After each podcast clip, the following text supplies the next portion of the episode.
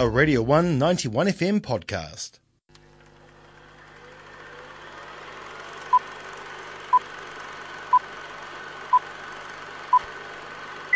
Here we are again, Movies with George. Thanks, Jonathan. Morena George. Hello. Welcome in this morning on a beautiful Utipoti morning. Cold walk to work? Yeah, I just put on as many layers as possible and then slowly take them off. Yeah, and slowly. Then how many do you lose? None. I'm a t-shirt loser. I've lost so many t-shirts in my life. It's crazy. And shoes. I used to lose shoes a lot. Alright. Yeah. I just realised this movie is directed by Olivia Wilde. So we're looking at Book Smart today, which is screening at Rialto at the moment. Which is a comedy coming of age, an hour 45 minutes, and released this year.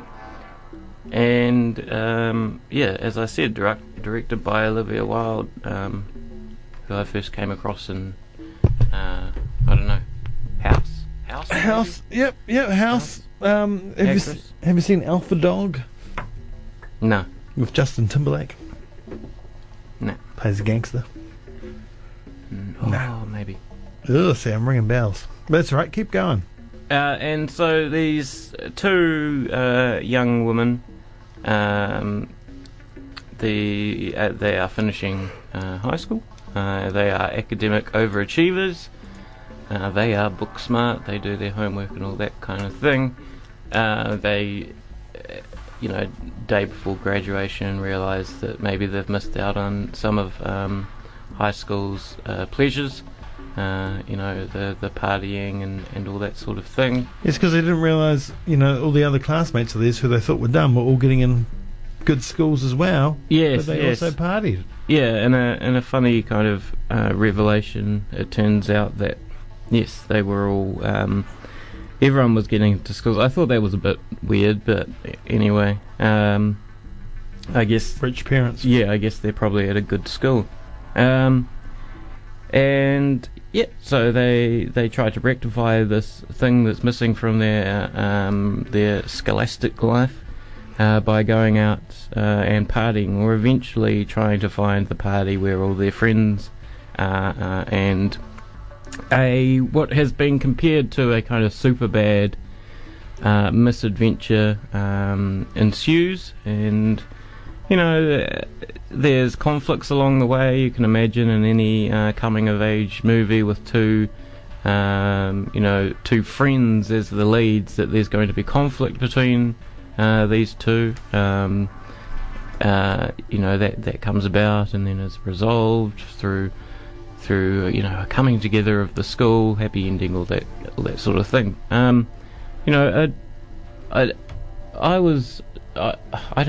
I didn't think it was that bad. I can definitely, see an audience for this, for the sort of comedy that we're getting here. I'm not sure how to, I do find it a bit internet poisoned. The comedy generally, comedy very informed by internet memes and that sort of thing, and just a general kind of, oh, if you exaggerate something, then that means it's funny. Or if you say something in a funny voice, then that means it's funny. I really don't want to be a downer on this movie, though.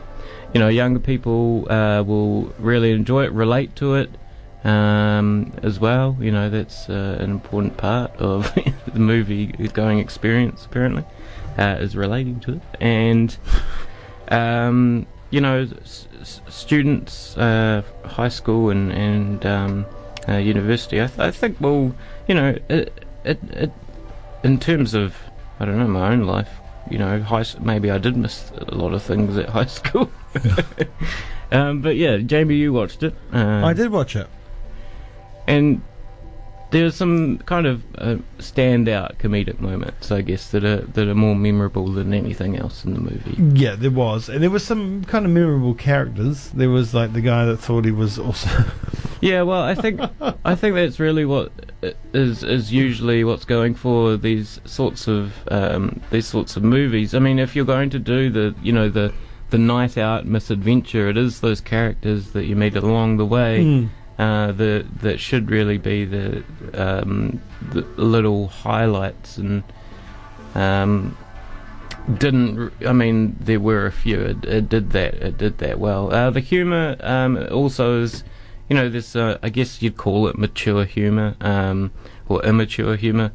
Lots of you know, sexual references if people, you know, want to know about that. But safe. Yeah, safe. I did think it was interesting that, you know, there seems to be an excess of sexual humour, and, you know, studies show that kids these days aren't having as much sex as they used to. I thought that's an interesting kind of current throughout youth comedy. But yeah, all in all, definitely will find its audience, and I can imagine there's a few people out there who are fans of this sort of movie, of a young, hip, coming-of-age comedy with a, you know, a contemporary twist in that, you know, it focuses on a female leads. You know, at the start, you're introduced to one of the characters by the fact that she has Ruth Bader, a photo of Ruth Bader Ginsburg, the Supreme Court judge, and Michelle Obama on her on her wall, and, you know, so representing that sort of strain of feminism, which I thought was an interesting nod as well. But yeah. You know, for what it is, you know, I didn't hate it, but it's you know, it's not a George recommendation. You wouldn't pay to see it. I think it's, you know, if you got nothing better to do, mm-hmm. and you're looking for something to relax mm-hmm. and take your mind off the world for a little bit and have a couple of laughs, it's good. Yeah, you know, it's good. It's nothing to write home about. It's not going to blow your mind. It's not breaking barriers. Or breaking ground, really. No. But yeah, it's good for a good watch. You know, maybe wait for it to come out on Netflix or something. But go to the Flix and see it too. I laughed. I laughed several times. I quite enjoyed it. I always feel weird enjoying it though. These kinds of films, because I am 38. But that's fine. That's fine. Yeah. So yeah, go and see it. It's Book Smart. It's called Book Smart. I think Radio 191 FM is giving away tickets to that film too. You might have to go on our Facebook page to find out more deets on that one. Hey, thanks, George. All right, pleasure. That was a Radio 191 FM podcast. You can find more at r1.co.nz or wherever quality content is found.